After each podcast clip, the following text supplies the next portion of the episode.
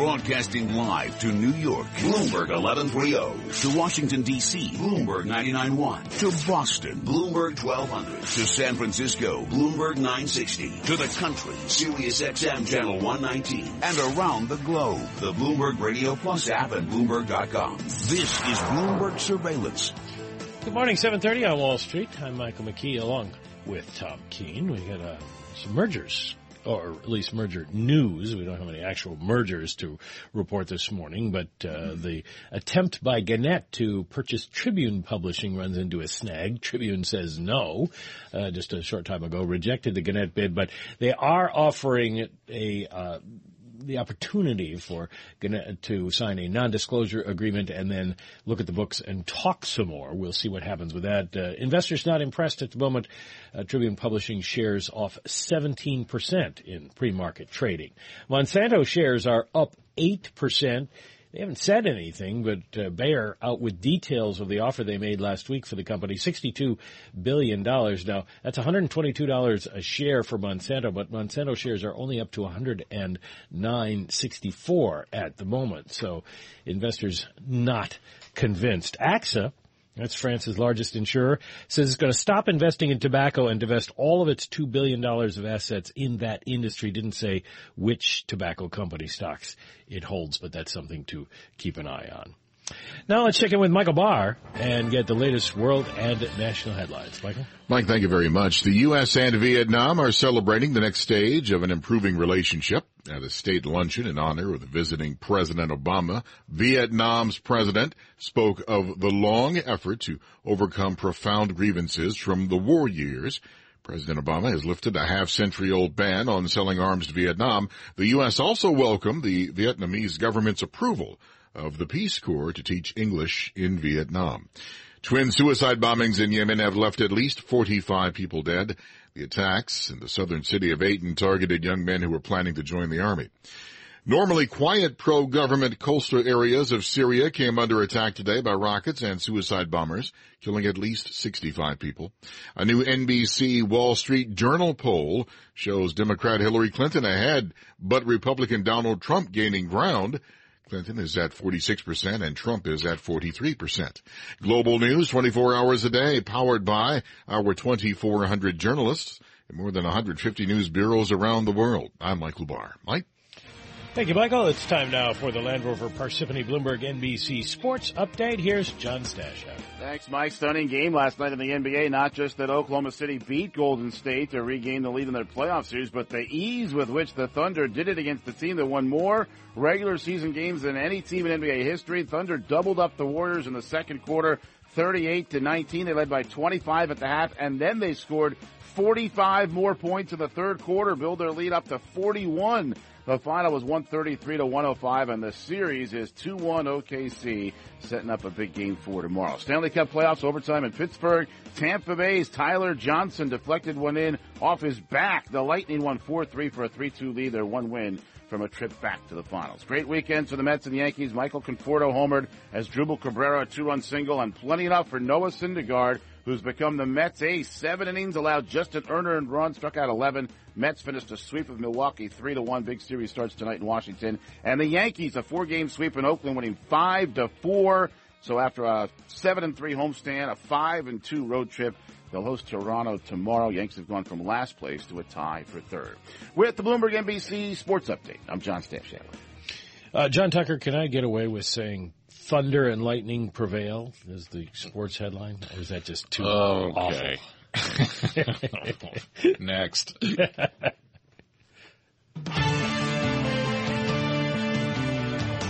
This is Bloomberg Surveillance. I'm Michael McKee along with Tom Keene. We're watching Futures, uh, they're down. I was going to say deteriorate, but it's only like a quarter of a point, so we really can't say that.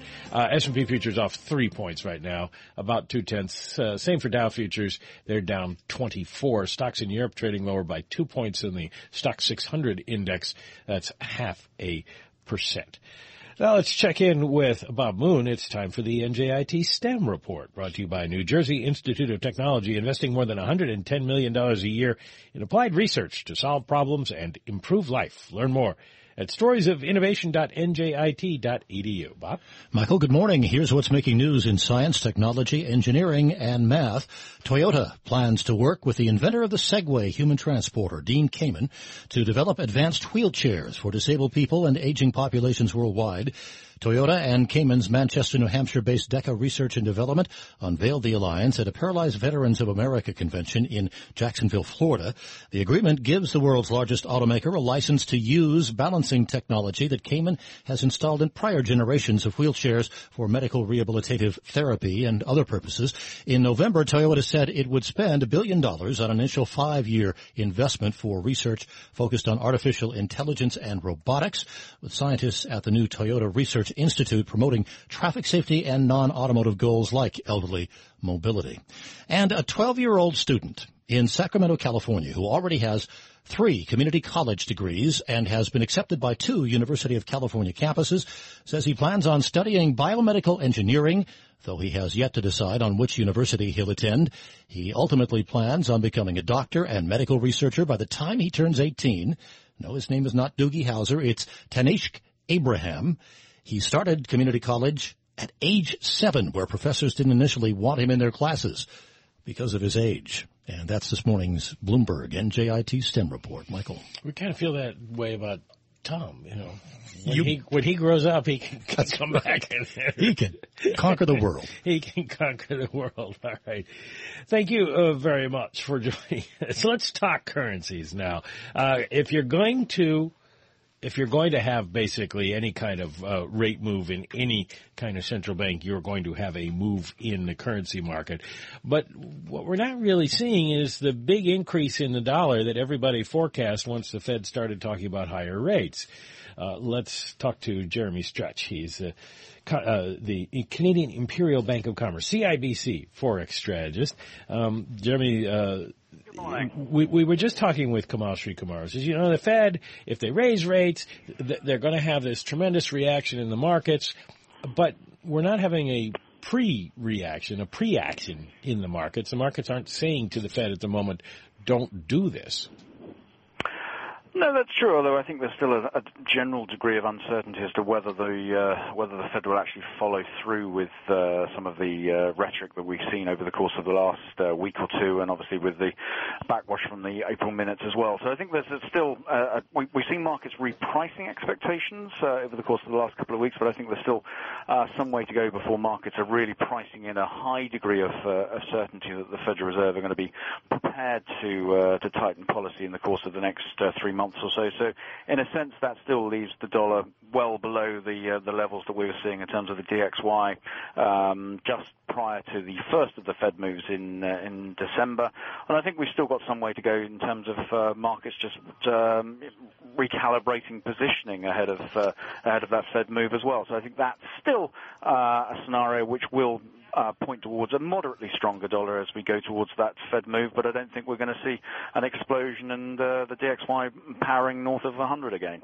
Yeah, I mean, uh, Jim Bullard, speaking in Beijing this morning, the St. Louis Fed president, pointed out that most almost all of the move in the DXY representing the dollar index took place in 2014. And basically traded sideways through 2015, went up a little bit uh, as we approached the rate increase. And his view is the big move in the dollar is kind of over now, and it's not something the Fed has to be particularly concerned about. I would certainly have some sympathy with that view, and he's absolutely correct. Obviously, the, the, the dollar did have that uh, very big move in the latter stages of 2014 and the first quarter of, uh, of 2015. And in a sense, I think that is commensurate with the, the broader dollar bull trend. Uh, I think we're probably going to see you know, a moderate appreciation in the dollar back towards um, the sort of 97, 98 era, perhaps in the DXY, but not you know north of 100 again. So I think it's a case of uh, a modest appreciation in the dollar as uh, we come back to the rec- recognition of uh, monetary policy differential favoring the U.S. over most other jurisdictions as we go through the summer and into the into the autumn. But I don't think we're going to see the the dollar powering ahead to such a degree that that would cause commensurate problems for the Fed in terms of uh, their, their their policy prescription. So I think it's a case that yes, the dollar is going to be remaining relatively firm, but we're not going to be powering to fresh extremes which would compromise either the inflation target or the uh, um, the underlying economic environment environment by the currency being far too strong and uh, impacting exports. Uh, we're going to take a break in a minute, but just let me ask you: uh, if the Fed doesn't act, does it go the other way, or are we kind of in the range? Uh, I think there is a risk that uh, if the if the Fed uh, desists from action, certainly uh, prior to the end of the year, then I think there is a, a scope for uh, an unwind in the uh, in the dollar. So I think you know we, we, we don't have to go too far back to you know to witness you know the, the fallback in the in the DXY to you know down to around the 92 threshold. So I think there's you know there's certainly a risk that if the Fed is taken off the table, most notably that would probably imply that the data is not supportive either. then I think that would, you know, that would suggest that uh, you know the dollar would uh, be edging back towards the sort of uh, 91, 92 area. So clearly, um, you know, the data is going to be important, and all market interpretations of the Fed uh, will be integral to uh, the dollar's performance. Let's come back, Jeremy Stretch, uh, CIBC forex strategist here on Bloomberg Surveillance. We're counting down to the opening bell brought to you by the Jeep Grand Cherokee, the most awarded SUV ever. The Grand Cherokee continues to raise the bar with its luxurious interior and legendary 4x4 capability. Drive one at your local Jeep dealer today.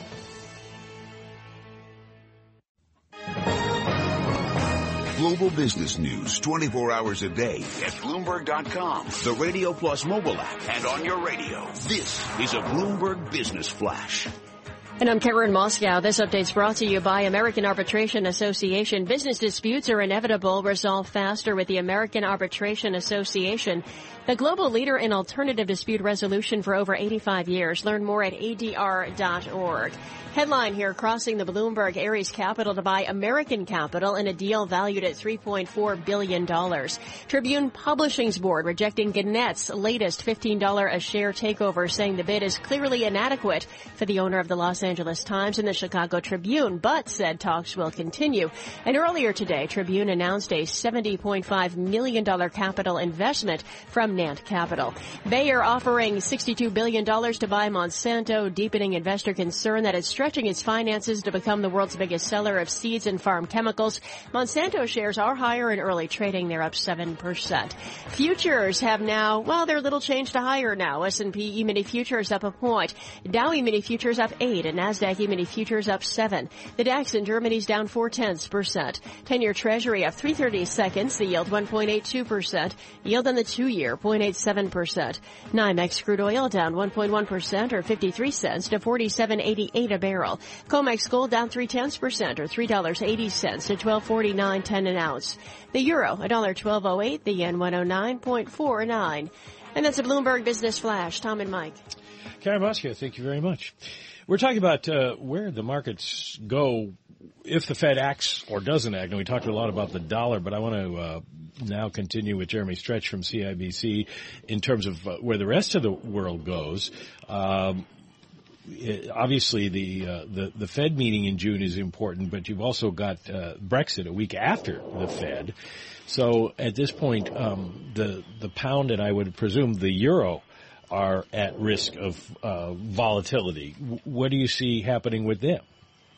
Well, it's absolutely true that I think um, whilst Brexit is often perceived as a UK-only event, it's far wider than that because, of course, if there were to be a vote for uh, the UK to leave the European Union, then I think uh, we would see the Eurozone and or the Euro under pressure and probably would see global risk appetite compromised as well. So uh, that isn't uh, the base case scenario, though. I think the, the UK will most likely vote to remain within the European Union, but, and it is an important but, that whilst the opinion polls in general and certainly the, or the more important or more relevant opinion polls in the UK, uh, those that are based on the telephone rather than the internet, have been suggesting there is a relatively large 8 to 12% lead in terms of the Remain campaign. But if there is a degree of narrowing in those opinion polls, and I think the uh, the voter turnout will also be hugely important, uh, then if there is a narrowing in those opinion polls or question marks about the uh, the, the, likely victory for the Remain campaign, then I think uh, volatility in sterling and or euro will accentuate and uh, impact the performance of both currencies.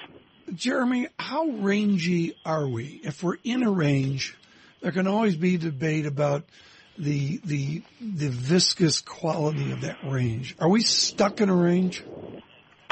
Um, I think we probably are for the moment, and I think in a sense um, you know, we are in a little bit of a sort of a holding pattern until uh, we get some of these uh, June events out of the way. So obviously the, the, the, Brexit vote here in the UK is one of those. The uh, backwash from the uh, June Fed meeting is is another, and then you've got things like elections in, in Spain as well. So I think there are there are a number of variables to uh, you know, to sort of contemplate as we go into the uh, into the month of June, and of course we're going into the summer and lower levels of liquidity at the same time. But I think once we clear some of those uh, risk parameters, then I think there is an opportunity uh, for a potential breaking out of the range. And I think if we are going to see uh, the Fed maintaining the rhetoric that we've seen from a number of uh, Fed members in the course of uh, that uh, statement in in June, and the data is also complicit within that, then I think we can see the range break, and we will probably see the range break in favour of the dollar. Although, as I was saying before the break, I'm not necessarily convinced that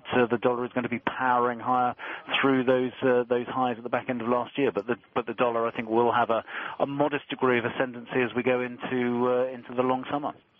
I had uh, wanted to ask about emerging markets, but I wanted to get the, the Brexit thing in there because obviously they deal with the euro uh, countries as almost as much as the U.S., if not more. So, what happens to emerging market currencies over the last uh, half of the year?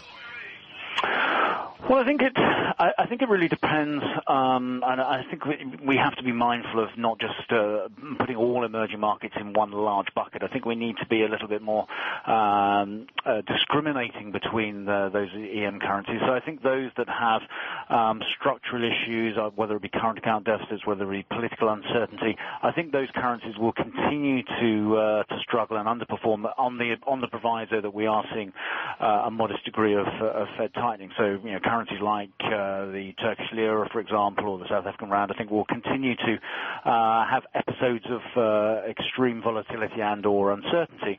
Whilst those uh, EM nations which are uh, generating moderate growth or don't have uh, structural problems and are moving towards a sort of a reform-based backdrop, so someone like India, for example, I think will will probably perform on a on a much better. Um, relative basis. So I think it, it's very much a case of being discriminatory in terms of your assumptions for your um, EM basket yeah. rather than necessarily having one overall view. One of our assumptions, uh, Jeremy Stretch, is the newly minted leader of Canada is getting a lot of favorable press. Of course, the backdrop for this is all the usual challenges that a commodity economy can face. Is it easy now to gain Canadian dollar or is it a mystery? Um, well, I think there are uh, obviously interesting uh, variables at play as far as uh, Canada is concerned. We, of course, we have the, the backwash of the still relatively freshly faced Prime Minister. One, would, one will be interesting to see how he looks over over the course of the, his tenure. But uh, he he's obviously arrived in power, and uh, you can argue that uh, the fiscal injection to the economy that was part of the Liberal policy backdrop was perhaps a, a rather benign back influence for the Bank of Canada, which has meant that they've been able to stand aside a little bit from uh, the perception of uh, additional policy stimulus.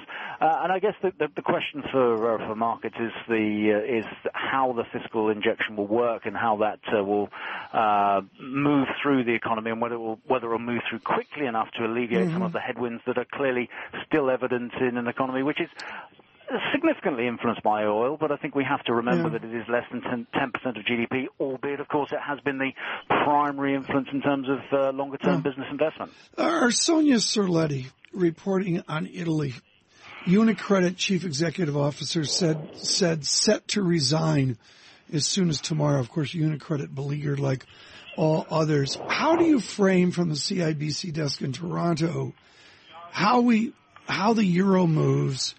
When challenged by Italian banks and also challenged by uh, IMF Greece discussions. I mean, I, I, get this feeling, Jeremy Stretch, that I'm sort of asleep on the euro, and I shouldn't be right now. Help me with that.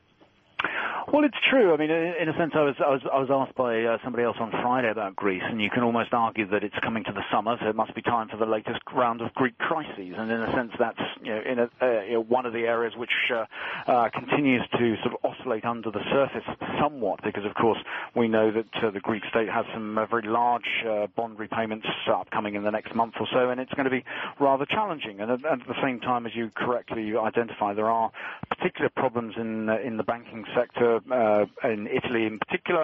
Uh, and so, you know, we're seeing the uh, Italian equity market down more than 2% today. So in a, in a sense, when we've seen banking problems in some of those peripheral nations over the course of the uh, euro crisis over the course of the last five or six years, they've been in markets which are far smaller than uh, somewhere like Italy. So in a sense, uh, I think this is another um, issue that's bubbling along under the bubbling. surface. Yeah, yeah. And I think that, I think that's going to be a, a scenario which will take the euro lower, but I wouldn't necessarily dust off those parity uh, forecasts just yet, because whilst I, I wouldn't be surprised if the euro does head back towards the sort of 107, 108 threshold, I think you have to remember and be uh, mindful of the fact that uh, the huge current account surplus that the eurozone continues to run does provide a natural uh, degree of appetite for uh, for euros or flow flow towards the euro. So I think the euro will head lower. I think the Greek uh, issues, the banking sector concerns, monetary policy divergence between the US and the eurozone all favour um, uh, a euro that uh, is cheaper. Um, but I don't think we necessarily see another round of eurozone capitulation unless the the banking sector yeah. problems become even more pronounced than they are uh, currently. Jeremy, thank you so much. I greatly appreciate it. Mike, I'm going to do something I almost never do with CIBC World Markets. Mike, I'm doing something I never do. I can't remember the last time I did this. There is a technical chart pattern called a pennant, which is yeah. lower highs, higher lows. It looks just like a pennant. Deutsche Bank is a textbook, textbook pennant right now. The pennant converges in July of this year. So you and I can't take vacation. Wait, I wasn't going to. you just did. You just uh, came back. You're talking about another one? I was gone for 24 hours. Come on. Good lord.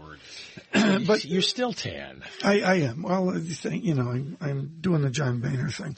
But, but it, it is true. I'm putting this out on Bloomberg Radio Plus, and I may actually use this on TV tomorrow, uh, is, as well. Deutsche Bank is a gorgeous five, what's called a five point pennant.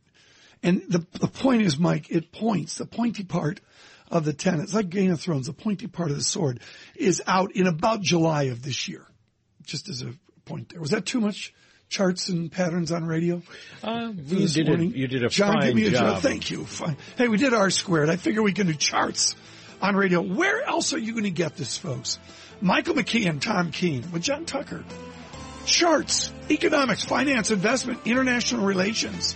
Another hour of R squared economics. Good morning.